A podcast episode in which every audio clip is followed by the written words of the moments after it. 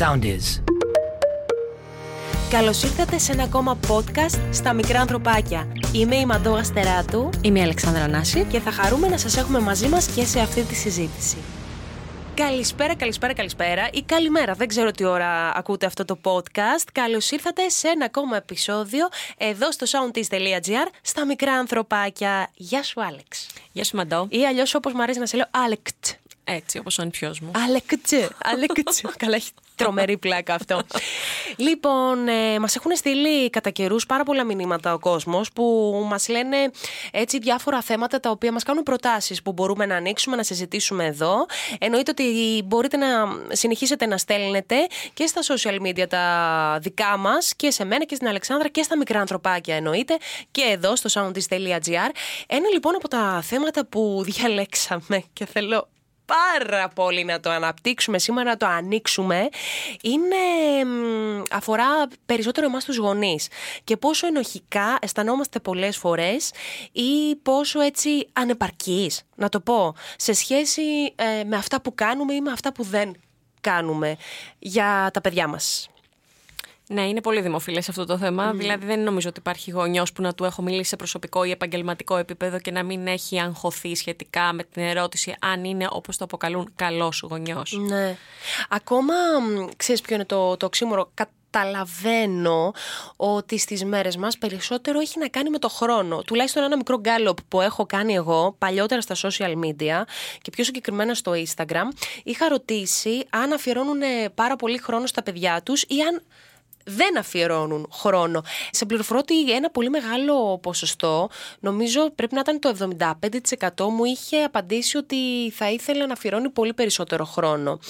Και αν το εξατομικεύσω κιόλας, με βάση τη δική μου εμπειρία ως ε, γονιός, θα πω ότι έχω την αίσθηση ότι εμείς οι νέες μαμάδες και οι νέοι μπαμπάδες έχουμε ανάγκη να περνάμε περισσότερο χρόνο με τα παιδιά μας, αλλά με όλες αυτές τις υποχρεώσεις αναγκαζόμαστε να θρηματίζουμε το χρόνο μας μαζί τους. Και αυτό επιφέρει πολλές ενοχές. Ναι. Έτσι δεν είναι. Ότι φέρνει ενοχές το, το διαπιστώνω και εγώ, στι συζητήσεις όλα φαίνεται. Δεν νομίζω ότι αυτό βέβαια. Του έχουμε δώσει πολύ μεγάλη έμφαση το ότι δεν έχουν χρόνο οι γονείς για τα παιδιά τους. Αλλά δεν νομίζω ότι και τα παλιότερα χρόνια ήταν πολύ διαφορετικά. Ίσως να βρισκόμασταν μαζί στο ίδιο σπίτι. Αλλά οι γονείς ήταν πάρα πολύ αφοσιωμένοι στην επιβίωση, στο μεροκάματο, στις δουλειές του σπιτιού και τα παιδιά ήταν πολύ αυτόνομα και στην αλάνα μόνα τους κτλ. Άρα δεν ξέρω αν έχει αλλάξει. Υπήρξαν όμω δίπλα, π.χ. τώρα που αναφέρεις στα, στα χωράφια, ας πούμε, σε μια αγροτική περίπτωση, σε μια αγροτική οικογένεια, ας πάρουμε αυτή την περίπτωση. Ήταν δίπλα τα παιδιά. Μπορούν να συμμετείχαν στις εργασίες, που και αυτό θα μπορούσε να πει κάποιος ότι είναι κατά κάποιο τρόπο ποιοτικός χρόνος, δεν ήταν; Νομίζω ότι είχαν τόσο μεγάλη αγωνία να επιβιώσουν, να έρθει το φαγητό στο τραπέζι, να γίνουν τα πράγματα που έπρεπε να γίνουν, που συνήθως οι σχέσεις είχαν πάρα πολύ καταδυνάστευση από τον έναν στον άλλον για να γίνουν όσα έπρεπε να γίνουν. Τον ποιοτικό χρόνο που περνάνε τώρα οι γονείς, εγώ σ- σαν παιδί, ας πούμε, δεν τον έζησα ακριβώς έτσι. Δηλαδή, τώρα, ας πούμε, όντως, οι γονείς βλέπεις ότι εργάζονται πολύ, αλλά προσπαθούν αυτόν τον χρόνο που έχουν να διαθέσουν στο παιδί να κάνουν πολύ όμορφα πράγματα, πολύ ωραίες αναμνήσεις. Αν έχουν την οικονομική δυνατότητα, επιδιώκουν να κάνουν όμορφα ταξίδια, εκδρομές, να κάνουν events με τα παιδιά τους. Ε, τώρα οι μαμάδες θα και παλιά οι μαμάδες μπορεί να φρόντιζαν να έχουμε το ζεστό μας το, το φαγάκι στο πιάτο. Τώρα μπορεί να βρεις μια μαμά η οποία θα σου στολίσει με έναν πολύ ιδιαίτερο τρόπο σε μια καρδούλα το φαγητό σου για να σου δείξει την αγάπη της. Αλλάζουν οι εποχές, αλλάζουν οι συνήθειες, αλλά τελικά δεν έχει να κάνει με αυτόν καθ' αυτόν το χρόνο, όσο με την ποιότητα της σύνδεσης, με το νιάξιμο. Πολλά λέμε, μιας και που το πιάσαμε αυτό το θέμα, το οποίο είναι ένα, μια ολόκληρη συζήτηση, ένα ολόκληρο podcast και αυτό που έχουμε αναφερθεί βέβαια στο παρελθόν κάπως. Αλλά μ, αυτό που λέμε, ε, ε, η έννοια του ποιοτικού χρόνου με το παιδί μου. Έτσι, ε, μ, τι, τι ακριβώς ας πούμε να έχουμε στο μυαλό μας γι' αυτό, αν μπορούσαμε να το πούμε με πολύ απλά λόγια. Για μένα ποιοτικός χρόνος σαν Αλεξάνδρας σημαίνει να έχω ωραίες αναμνήσεις, ένα ωραίο συνέστημα από τη δραστηριότητα, η οποία θα μείνει σαν μια παρακαταθήκη ευτυχίας μες στην ψυχή μου, για να μπορώ να την ανακαλώ τις ώρες που δεν είμαι με τη μαμά μου και τον μπαμπά μου, τις ώρες που δεν είμαι με το παιδί μου, αλλά και Α, στις γενικότερες μάλιστα. σχέσεις, την ώρα που δεν είμαι με τον σύντροφό μου, τον φίλο μου, τον αδερφό μου. Για μένα αυτό είναι ποιοτικός χρόνος. Το τι είναι ποιοτικός χρόνος για τον καθένα είναι πολύ υποκειμενικό. Σωστά. σημασία έχει τι ο ίδιος θέλει να καλύψει, τι ο ίδιος έχει ανάγκη και αν μπορεί να καταλάβει τις ανάγκες ε, του δικού του παιδιού, ε, αντίστοιχα του δικού του φίλου, οτιδήποτε, σε οποιαδήποτε σχέση και αν το δεις, σε οποιοδήποτε μιλάμε για τον ποιοτικό χρόνο. Και για το θέμα μας, το αρχικό, το σχετικά με, το, με, τη γονεϊκότητα, ναι. με, τη, ναι, με το γονεϊκό ρόλο και αν, αν είμαι καλός γονιός, που σημαίνει όχι μόνο να προσφέρω ποιοτικό χρόνο, αυτό είναι ένα κομμάτι του να είμαι καλός γονιός. Καλός γονιός εντός εισαγωγικών, δεν είναι η λέξη καλός ε, για μένα κατάλληλη για να το πω, αλλά συνηθίζεται γι' αυτό το χρησιμοποιώ τώρα. Ε, Αποτελεσματικός γονιός είναι αυτός που και θα έχει το παιδί του χαρούμενο και ικανοποιημένο, χωρίς να νιώθει ότι το παιδί έχει έναν γονιό ο οποίος είναι αδιάφορος, ο οποίος είναι πιεστικός, ο οποίος είναι πολύ Είναι λοιπόν σημαντικό όχι μόνο ο γονιός να έχει το παιδί του ικανοποιημένο στα κομμάτια, τα ψυχικά, ο γονιός είτε το θέλουμε είτε όχι, καλείται να κάνει και πολλά πρακτικά πράγματα μέσα στην καθημερινότητα. Είναι και εκπαιδευτής και αναλαμβάνει και τα δύσκολα. Ναι, βέβαια. Που σημαίνει το να εκπαιδεύσει το παιδί του, να χειρίζεται τα πράγματά του, να ναι. είναι λειτουργικό μέσα στο σπίτι, να πηγαίνει στην τουαλέτα, να κάνει το μπάνιο του. Πράγματα που δεν είναι πάντοτε ευχάριστα και εύκολα. Θέλουν μια επιμονή, μια υπομονή. Συνέπεια. Συνέπεια, έναν ευχάριστο τρόπο, δηλαδή θέλει και μια δημιουργικότητα για να μην έχει και άσχημο ύφος όλο αυτό. Ναι. Άρα ο αποτελεσματικός γονιός δεν είναι μόνο αυτός που έχει ποιοτικό χρόνο με την έννοια της διασκέδασης, αλλά είναι και αυτός που βρίσκει τρόπους να επικοινωνεί καλά με το παιδί του, να το εκπαιδεύει στο συναισθηματικό, που είναι το πιο δύσκολο, δεν το αναλαμβάνει σχεδόν κανείς αυτό άλλο στην κοινωνία. Στο σχολείο δεν μας μαθαίνουν για τα συναισθήματα. Ο γονιός καλείται να είναι ο πρώτος που θα μας δείξει με το παράδειγμά του ή θα μας κάνει τις συζητήσεις για τη συναισθηματική μας ανάπτυξη.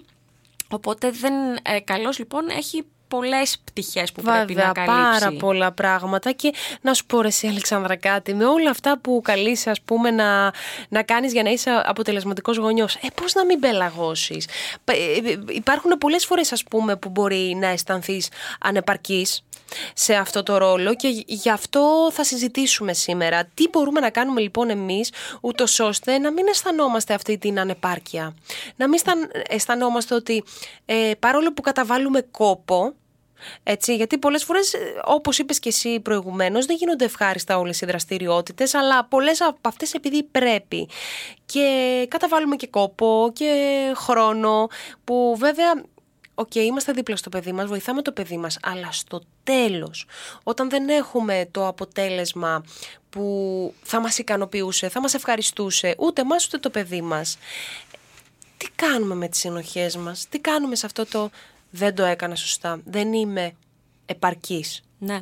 Ενοχές και ματέωση. Και ματέωση αισθάνονται οι γονείς πάρα πολύ. Πρώτα απ' όλα πρέπει να σκεφτούμε ε, ποιος είναι αυτός που θα το κρίνει. Ποιος είναι ο κριτής για το τι σημαίνει τέλειος γονιός. Α πούμε, στα παλιότερα χρόνια μπορεί να ήταν η κοινωνία και η θρησκεία mm. μας, η οποία κατευθύνει πάρα πολύ το. Και τώρα είναι νομίζω η κοινωνία. Αν όχι τόσο η θρησκεία. Ναι. Κοινωνία, η κοινωνία Παναγία πάρα μου. πολύ. Τα social. Αυτό θα σου έλεγα. Και βέβαια δεν θα παραβλέψω και τους ειδικούς. Ναι. Είναι πάρα πολύ συνηθισμένο, εμένα δεν με βρίσκει καθόλου σύμφωνη, ναι.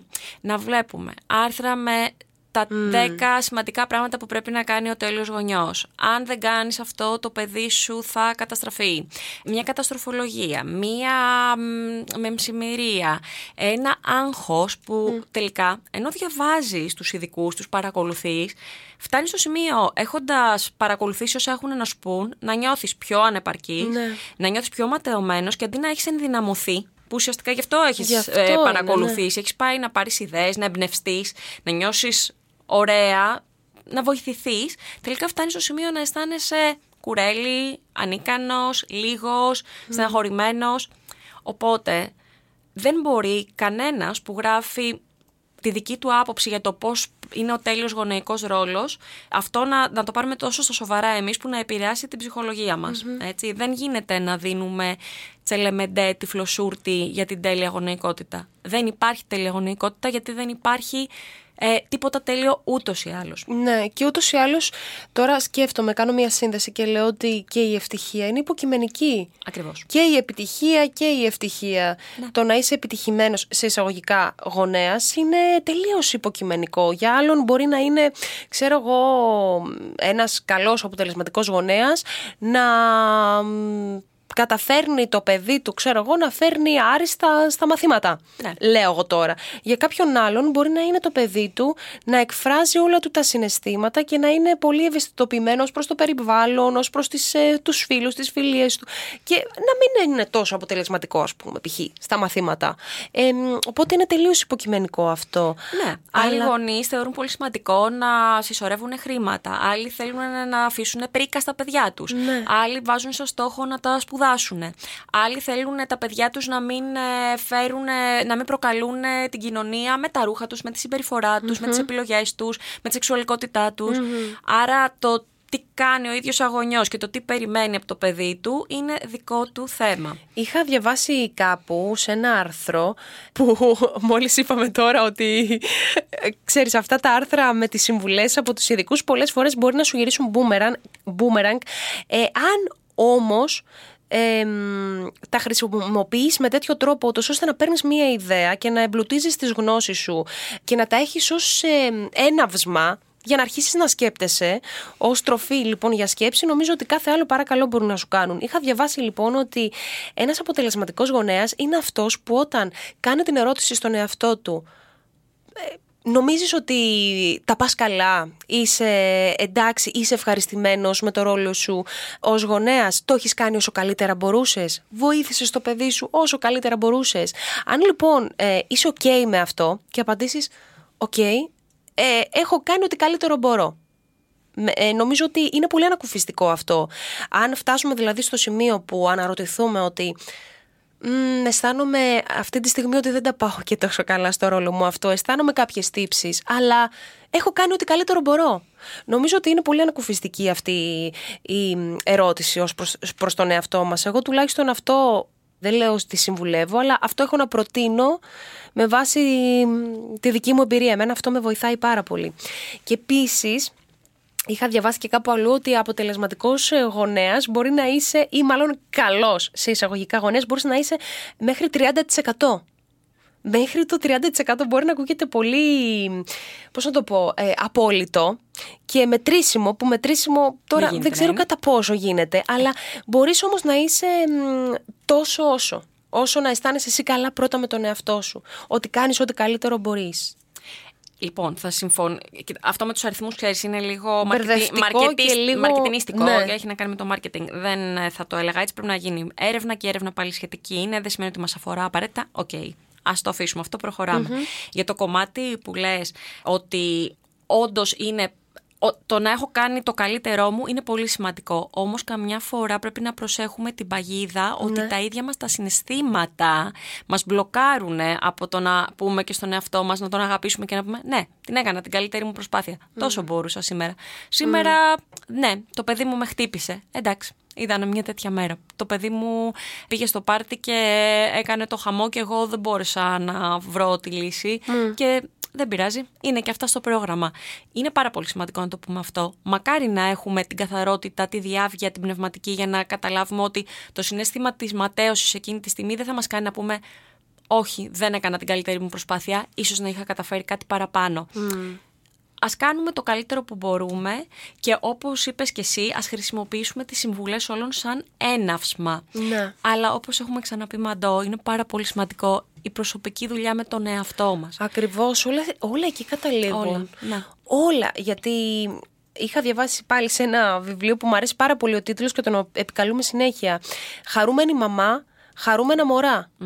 Δηλαδή είναι μιας ε, νομίζω ψυχολόγου, ψυχοθεραπεύτριας της Θέκλα Πετρίδου λέγεται και μ, πραγματικά ότι νομίζω ότι είναι η πηγή όλων. Δηλαδή εκεί καταλήγουμε και από εκεί ξεκινάμε ότι όσο περισσότερη δουλειά κάνεις με τον εαυτό σου και όσο ε, περισσότερο είσαι ok με όλα αυτά που κάνεις και μ, σε όλους τους ρόλους σου, τόσο νομίζω ότι καλύτερος θα είσαι και πιο αποτελεσματικός και σαν γονέας, έτσι δεν είναι; Ναι. Εγώ βέβαια τώρα που το λες, σκέφτομαι και αλλιώς. Ναι. Δηλαδή, αν εγώ δεν είμαι χαρούμενη μαμά, το παιδί μου θα καταστραφεί μαζί μου; Πρέπει να το σκεφτούμε και αλλιώς.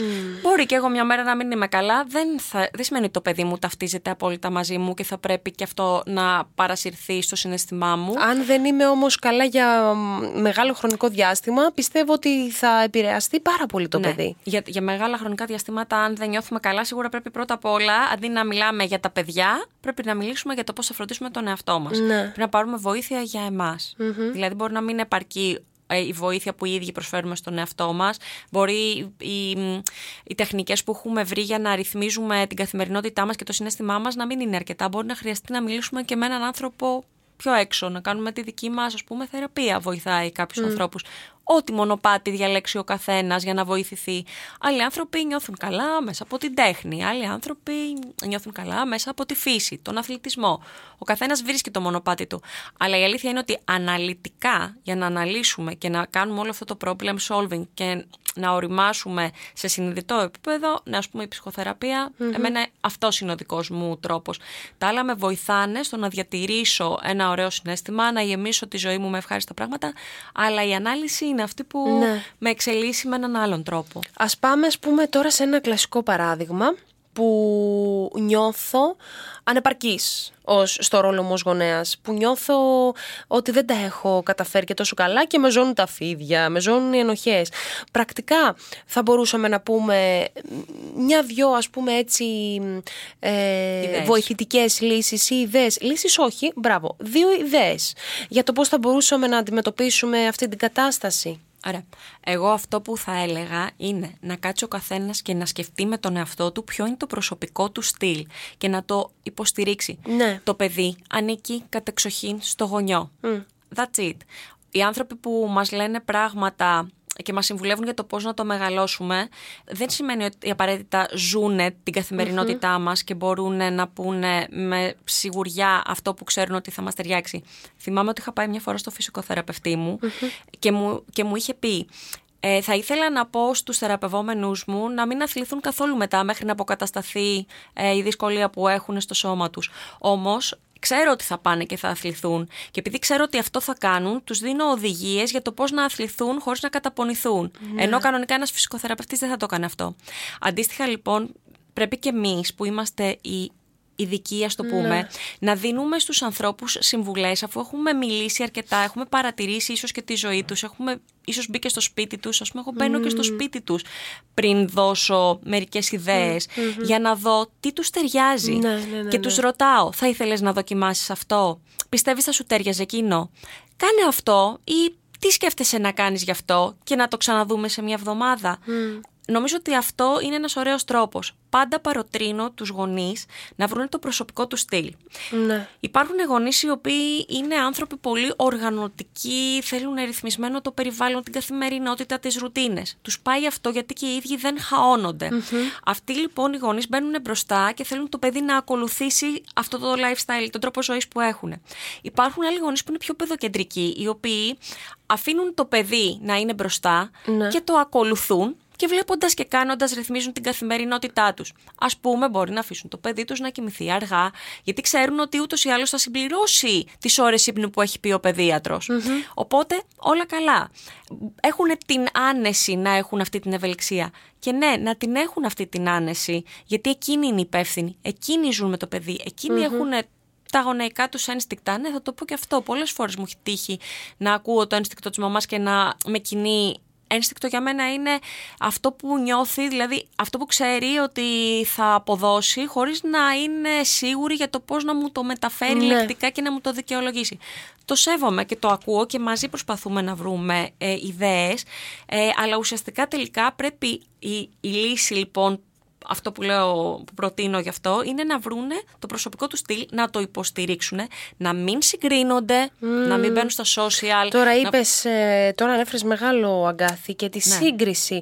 Γιατί το σκεφτόμουν πριν ε, όσο μιλούσες, ότι και η επαφή με άλλους γονείς και ε, πολλές φορές η σύγκριση είναι μεγάλος βραχνάς. Γιατί και εκεί μπορεί υποσυνείδητα να σκέφτεσαι ότι αχ εγώ τι κάνω για το παιδί μου, κοίταξε να δεις ε, και το παρατήρησα σε παιδικό, στο παιδικό σταθμό αυτό που μπορεί να έρθουν σε επαφή δύο γονείς και να συζητούν για την εξέλιξη των ε, παιδιών τους και ο ένας ξέρω εγώ να λέει ότι α, εμείς κάθε Σαββατοκύριακο πηγαίνουμε με τα παιδιά και κάνουμε από το πρωί μέχρι το βράδυ δραστηριότητες μαζί με το μικρό ή τη μικρή και εκείνη τη στιγμή σκέφτεται ο άλλος γονέας ότι εγώ το Σάββατο δουλεύω τις περισσότερες φορές και χάνω πολύτιμο χρόνο με το παιδί μου. Κοίταξε να δεις πόσο αποτελεσματικότερος γονέας μπορεί να είναι ο τάδε. Ε, σου λέω, πούμε, τώρα ένα παράδειγμα που σκέφτομαι έτσι αφηρημένα και αυθαίρετα, πώς μπορεί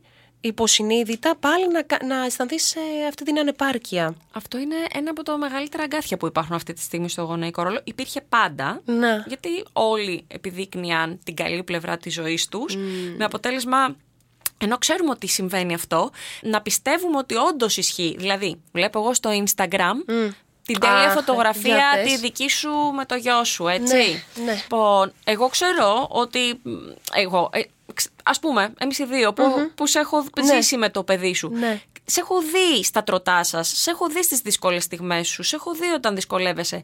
Όταν βλέπω τη φωτογραφία σου στο Instagram, πραγματικά λες, πω πω, πόσο ήρεμη μητέρα με το ήρεμο παιδάκι της. Και όντως εκείνη τη στιγμή Ναι. είναι μια πολύ όμορφη ήρεμη στιγμή. Αυτό δεν σημαίνει βέβαια Δεν ότι στην σημαίνει ότι όλες οι στιγμές καθημερινότητα- κανενός είναι έτσι. Δεν ξέρουμε τι συμβαίνει όταν κλείνει η πόρτα. Και ευτυχώς κάποιοι άνθρωποι έχουν και την τάση να απομυθοποιούν την προσωπική, σου, τους, την προσωπική τους ζωή. Εσύ, ας πούμε, το προσπαθείς πολύ αυτό. Να Μου δείχνει. βγαίνει, μου βγαίνει ασυναίσθητα και αυθόρμητα. Και να σου πω τώρα, μιας και που το αναφέρεις, στο συγκεκριμένο κιόλας παράδειγμα, η αφορμή ήταν ένα βίντεο που είχα κάνει στο YouTube για την καθημερινότητά μου και τη ρουτίνα μου με το μωρό, που όντως πραγματικά είχα επιλέξει να βάλω στιγμές οι οποίες, της καθημερινότητάς μου, οι οποίες όμως με, ε, ξέρεις, με, με εμπνέουν. Όσο επιτοπλίστων ήταν στιγμές που ο Γιώργος ήταν ήρεμος, που ήμουνα και εγώ ήρεμη, γιατί δεν είναι και οι μαμάδες όλη την ώρα ήρεμες, Ε, ε, προφανώς. εννοείται. λοιπόν, και μου είχαν γράψει ένα σχόλιο από κάτω, άκρος επικριτικό, πολύ. Πολύ όμως, με άσχημο τρόπο κιόλας, ότι είμαι μαμά του Instagram και ότι είμαι μαμά των social media και ε, δεν βλέπω πώς το παιδί, δίνω το κακό παράδειγμα γιατί εμένα το παιδί μου ας πούμε είναι τέλειο και μου το προσέχουν ξέρω εγώ 15 νταντάδες και μ, αν είχα αφήσει εγώ το μωρό μου έτσι να παίζει κάτω με τα παιχνίδια και να μην κάνει φασαρία και ησυχία ο- ότι γενικότερα προβάλλω ας πούμε ένα- μια ψεύτικη Ψεύτικη εικόνα ζωή. μαμά του Instagram με είχαν αποκαλέσει και μου είχε χτυπήσει τόσο πολύ αυτό. Τόσο πολύ όμως άσχημα και μ, ήταν όμως αφορμή, παρόλο που η κριτική ήταν κακόβουλη, ήταν αφορμή για να σκεφτώ ότι κοίταξε να δεις όμως πώς προάγουμε αυτό το πρότυπο. Αυτό το, το τέλειο μωρό, η τέλεια μαμά και μ, αυτή η ηρεμία που επικρατεί. Και δεν σου κρύβω ότι πολύ καλά κάνεις και το αναφέρεις αυτό με τα social media και όλο αυτό το σύμπλεγμα, γιατί πολλές φορές έχει τύχει και εγώ να μπαίνω σε προφίλ άλλων επώνυμων και μη μαμάδων και να λέω κοίταξε να δεις τι τέλεια, ας πούμε, το τέλειο σπίτι, το τέλειο μωρό, το... και μπαίνει σε μια σύγκριση κύριε παιδί μου. Υποσυνείδητα από εκείνη την ημέρα και έπειτα, ε, ενώ μου έβγαινε αυθόρμητα, αποφάσισα να το προάγω ακόμα περισσότερο τις στιγμές της καθημερινότητας που μπορεί να είναι δύσκολες. Δηλαδή, τη στιγμή που θα ρίξει ο Γιώργος ένα βάζο και που εγώ θα κάνω σαν την τρελή. Τη στιγμή που πάω να τον αγκαλιάσω και μου ρίχνει μία μπουνιά και μ, θα είμαι, ξέρω εγώ, με τη μούρη Ναι, αυτό το περίεργα. ξάφνιασμα. Ναι. Όλο αυτό Δεν που μας αρέσει. είναι μέσα στη ζωή και ξέρεις τι παρατηρώ ρε εσύ Αλεξάνδρα, ότι πολύ περισσότερο ταυτίζεται ο κόσμος σε αυτές τις στιγμές. Ε, Πολύ περισσότερο. Ανακουφίζεται γιατί αισθάνονται ότι δεν είναι οι ίδιοι Μπράβο, περίεργοι. προκύπτει από τη σύγκριση. Ε, ναι. Είναι λογικό. Και Για- κοίταξε να δεις που α, ταυτόχρονα πόσο οκ αισθάνεσαι με το ρόλο σου ως γονιός. Δεν αισθάνεσαι ανεπαρκής. Εκείνη τη στιγμή λες «Ω, και εμένα έτσι μου κάνει. Κοίτα να δεις, τα ίδια περνάμε. Χαχά. Αισθάνεσαι ανθρώπινος. Ναι, το αισθάνεσαι χιούμορ, το ανθρώπινος. χιούμορ είναι το χαχά που είπες τώρα. Το χιούμορ είναι ένα βασικό εργαλείο για το Ναι. γονεϊκό ρόλο. Χρειάζεται χιούμορ. Μα ξέρεις τι Δεν γίνεται. παλεύει Βλέπω ότι αλλιώς. τα, όταν ανεβάζω τέτοιες στιγμές που είναι αυθόρμητες και καθόλου επιτιδευμένες. Γιατί για να τραβήξω την τέλεια φωτογραφία δεν λέω σαν αυτή που μας τράβηξες εσύ που Εντάξει. ήμασταν. Έχω μία φωτογραφία που με έχει τραβήξει η Αλεξάνδρα με το μικρό που είμαστε μέσα στη γλύκα και την αγάπη, χαϊδευόμαστε και πραγματικά. Αναγεννησιακή και δυο. Ναι, ρε, εσύ. Πραγματικά όμως ήταν εντάξει, ήταν από τις αγαπημένες μου, γι' αυτό και την ανέβασα κιόλας. Ήταν μια αληθινή στιγμή μας εκείνη. Ναι. Αλλά δεν είναι όμως σαν και μερικές που ανεβάζω ε, που θέλω να είναι τέλεια στημένος ο Γιώργος, να είμαι τέλεια στημένη εγώ, γιατί μπορεί να είναι κάποιο προϊόντικό, έτσι, κάποια προϊόντική τοποθέτηση που από εκεί βγάζουμε το ψωμί μας. Τι να κάνουμε. Όλοι είμαστε Ήσαν και αυτές- στημένοι και είναι ωραίο, Μπράβο. το ξέρουμε, δεν Ήσαν πειράζει. αυτέ που είμαστε σε μία εκδήλωση και λέμε τρία, δύο, ένα cheese. Ναι, Καταλαβαίνεις. Η ζωή έχει και την πόζα. Απλώς πρέπει να μπορούμε να καταλάβουμε και, Και να, να θυμόμαστε, φιλτράρουμε. να θυμόμαστε ότι, οκ, αυτό είναι μια στιγμή. Και εμένα Ναι. το σπίτι μου δεν θα το φωτογραφίσω την ώρα Όταν που είναι είναι. μπάχαλο. Ναι. Αλλά ξέρεις, θέλω να σου πω όμως ότι πέφτουν τα μηνύματα βροχή όταν ανεβάζω μια ατόφια στιγμή και όπως βγει. Ναι. Μ, Ένα ατόφιο story έτσι της καθημερινότητας που μπορεί εκείνη τη στιγμή ο Γιώργος να γουρλιάζει και να τσιρίζει και να δείχνω εγώ τη φάτσα μου η οποία είμαι έτοιμη να αλληθωρίσω από τα νεύρα μου. ε, έχουμε πέφτουν ανάγκη, τα το μηνύματα ανθρώπινο, βροχή. γι' αυτό. Και εκεί δεν συγκρίνεσαι. Όντως, εκεί ταυτίζεσαι. Ταυτίζεσαι. Άρα οι άνθρωποι έχουν την ανάγκη να ταυτιστούν και να δείξουν την ευαλωτότητά τους και να, πώς να το πω, ε, να μ, συμπορευτούν με αυτό το συνέστημα. Ε, ναι, να, ο καθένας πρέπει να βρει το ποιος είναι, να, να νιώθει ωραία με αυτό, να είναι επιλογή του και να την υποστηρίξει και να φροντίσει να μην κρίνει τους άλλους ανθρώπους. Να μην είναι σκληρός με την κρίση προς τον εαυτό του, αλλά να μην κρίνει και τους άλλους γονείς. Ας αφήσουμε τον καθένα να βρει ποιος θέλει να είναι και να απορρευθεί με το παιδάκι του σε, αυτό, σε αυτή την πορεία. Εσύ σαν γονιός, ο κάθε άνθρωπος σαν γονιός, παίρνει την ευθύνη και παίρνει και το αποτέλεσμα των πράξεών του. Κανένας που σε συμβουλεύει, κανένας που σε κρίνει, κανένας που εσύ συγκρίνεσαι μαζί του, δεν θα είναι εκεί στις δύσκολες στιγμές παρά μόνο ο εαυτός σου. Είναι σημαντικό να είσαι ε, ε, να έχεις επίγνωση του τι κάνεις, να το έχεις αποφασίσει συνειδητά και να το υποστηριζεις Με σεβασμό και για τις επιλογές των άλλων. Εγώ αυτό θα έλεγα. Άρα καταληκτικά όταν αισθάνομαι ενοχές Δεν βοηθάει. δεν, νο- δεν βοηθάει καθόλου, σίγουρα δεν βοηθάει. Σίγουρα δεν βοηθάει να συγκρίνομαι με άλλους ανθρώπους. Σίγουρα δεν βοηθάει να επικαλούμε σε εισαγωγικά αυθεντίες ή το, ή το ίντερνετ ή διάφορα επιστημονικά άρθρα τα οποία σου λένε πρέπει να κάνεις αυτό. Τυφλοσούρτες. Τυφλοσούρτες, εκείνο και το άλλο. Εμπνευστείτε, αλλά μην τα παίρνετε κατάκαρδα. Δείτε τι σας ταιριάζει από αυτό. Προσαρμόστε το. Και εγώ στα ανθρωπάκια ανεβάζω ιδέες και μου λένε Ε, αυτό το κάνεις γιατί είσαι παιδική παιδαγωγός. Εγώ είμαι δασκάλα τάξη. Πάρε εσύ από την ιδέα, Ναι. αν μπορείς, κάτι που σε εμπνέει. Οτιδήποτε. Αν θέλεις. Αν δεν θέλεις, προχώρα. Βρες κάτι άλλο δικό σου. Προχωράμε. Οι άνθρωποι που μοιράζονται, οι συζητήσεις που γίνονται, το υλικό που μεταφέρεται για την παιδαγωγική, για την ψυχολογία και όλα αυτά είναι ενδεικτικά ε, ε, διαθέσιμο για τους ανθρώπους εάν θέλουν... Ως τροφή για σκέψη. Ναι. Εάν νιώσεις τύψεις ή ματέωση, δες το σαν σημάδι για να επαναπροσδιορισμό Ατέλειο. και ανάπτυξη. Αυτό που είπες, Είναι το νομ- καμπανάκι σου. Νομίζω αυτό, με αυτό θέλω να κλείσουμε. Σου γιατί, άρεσε. Μου άρεσε γιατί αυτό είναι και το κλειδί όμως. Άμα κάτσουμε να το ανοίξουμε, Ναι. πραγματικά την ώρα που αισθάνεσαι ματέωση, αν κάνεις στον εαυτό σου την εξής ερώτηση, Ωχ, περίμενε, το εντοπίζω. Γιατί αισθάνομαι έτσι τώρα, Πού με χτυπάει, Γιατί, γιατί συγκρίνομαι, τι συγκρίνω, τι νιώθω ότι δεν έχω κάνει σωστά; Όπα, τι μου συμβαίνει; Αλλαγή πορείας. Αλλαγή πορείας. Αρχίζεις και το ανοίγεις και το σκέπτεσαι. Άρα, λίγο παρατήρηση ως προς τον εαυτό μας. Ε; Παρατήρηση, ναι. Και λίγο πιο. να μην είμαστε πια και τόσο επικριτικοί. Ναι, λίγο χα, χαλαρή. Λίγο να περνάνε χαλαρά, ρε οι παιδί μέρες μου, ναι. όμορφα, καλά. Δεν μιλάω τώρα για νομικά θέματα έτσι σοβαρά, παράνομα κτλ. Τώρα μιλάμε για την απλή καθημερινότητα των Απλή απλών καθημερι- στα γονέων. Δεν πλαίσια της μιλάμε για βία. καθημερινότητα. Όχι, εκεί πάμε σε άλλα. Γιατί, ναι, πάμε σε άλλα μονοπάτια. Τώρα για τα απλά καθημερινά πραγματάκια. Έκλαψε, ε, είχαμε ένα τσακωμό. Όλα αυτά που είναι μέσα στην καθημερινότητα. Ωραία, στο τέλος της μέρας συζητάμε, ζητάμε συγγνώμες, κάνουμε αγκαλίτσες, γελάμε, α, ό,τι βοηθάει τον κάθε άνθρωπο και θυμόμαστε ότι και αύριο μέρα είναι, θα προσπαθήσουμε εκ νέου και δεν τελειώνει τίποτα σε μία μέρα, ούτε καταστροφές έρχονται, ούτε τελειώνει και ο κόπος που έχουμε να καταβάλουμε στη Ακριβώς. διαπαιδαγώγηση των παιδιών. Και στην τελική όλων και ποιος είναι αυτός που είναι αρμόδιος να μας κρίνει. Κανένας. Κάθε φορά. Μόνο ο Έτσι, εαυτός μας. μόνο ο εαυτός μας. Να είμαστε λίγο, λίγο, λίγο πιο τρυφεροί και με τον εαυτό Ναι. μας. Για να είμαστε τρυφεροί και με τα παιδάκια μας. Λοιπόν, αυτά είχαμε να σας πούμε εμείς σήμερα στο σημερινό επεισόδιο. Ε, ελπίζουμε να σας άρεσε. Μπείτε στο soundtaste.gr για να ακούσετε πολύ περισσότερο υλικό εδώ στα μικρά ανθρωπάκια. Από τη Μαντώ Γαστεράτου Και από την Αλεξάνδρα Νάση. Τα λέμε φιλάκια πολλά σε ένα επόμενο επεισόδιο εδώ στο soundtaste.gr. Bye!